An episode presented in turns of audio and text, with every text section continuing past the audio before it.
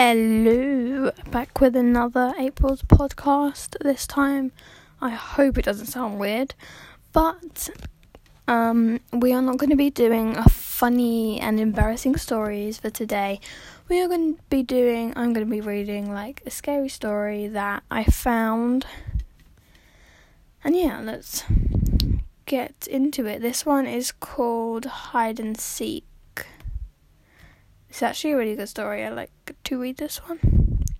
So, let's read it. so, Melanie, sorry, Melanie still lived in her childhood home, which was always her favourite place to hang out since they were kids. So she's with her friends. They are so they're going around each other's house and in in Melanie's house and it's her childhood home. So they all started talking about their favorite childhood game, which was hide and seek. They decided that that they should play the game and Dan wanted to be the seeker. Dan began counting to a hundred as everybody ran from the room to hide.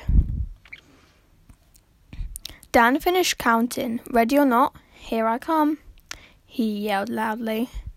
He went through the house looking for all of his friends. He looked everywhere, but he was having a hard time finding anyone. He finally found Gerald at the in the kitchen eating pretzels. Dan and Gerald went back to the living room and yelled for everyone to come out. Everyone came running back into the living room. They were having so much fun. They all started talking about where the where their hiding places were. They laughed and laughed. After a few minutes, they, lo- they noticed that Melanie wasn't there. Everyone began shouting her name. Melanie, you can come out now, but there was no answer.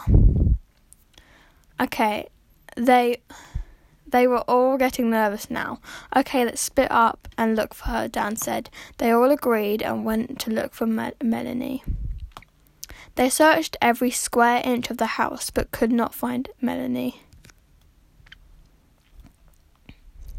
Gerald and Grace even looked in the attic, but Melanie was nowhere to be found. Melanie's parents just got home from the night out. Dan told them everything. An hour had already passed, so Melanie's parents decided to call the police. The police searched the entire property and questioned every questioned any everyone, but there was no sign of Melanie anywhere. They made a full report and put out an APB, but said there was nothing else that could be done at this time. They slowly left the house. No one ever saw or heard from Melanie again. Dan blamed himself, thinking that maybe Melanie just didn't want to marry him, so perhaps she ran away. Fifteen years later, Dan was a very successful architect, but he had never gotten over Melanie. Then one day, Dan's mother called him. She told him that Melanie's parents were selling the house. His heart was broken, but then she told him something terrible. She told him that when Melanie's parents brought in a moving company to pack up their things, they found something. In the basements, they found a very heavy trunk, and when Melanie's parents unlocked it and opened it, they found Melanie inside. That was that was where she was hiding. The trunk lid must have locked when she got inside. Dan collapsed and began to cry. The one place they did not check was the basement. No one had ever hid there before.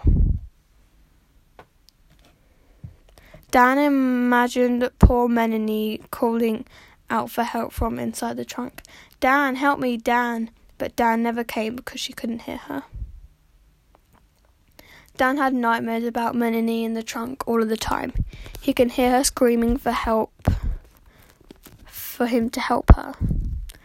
Yeah, so that is the end of the story. Thank you for tuning in or whatever. Yeah. Um, yeah, that's it. Um, bye.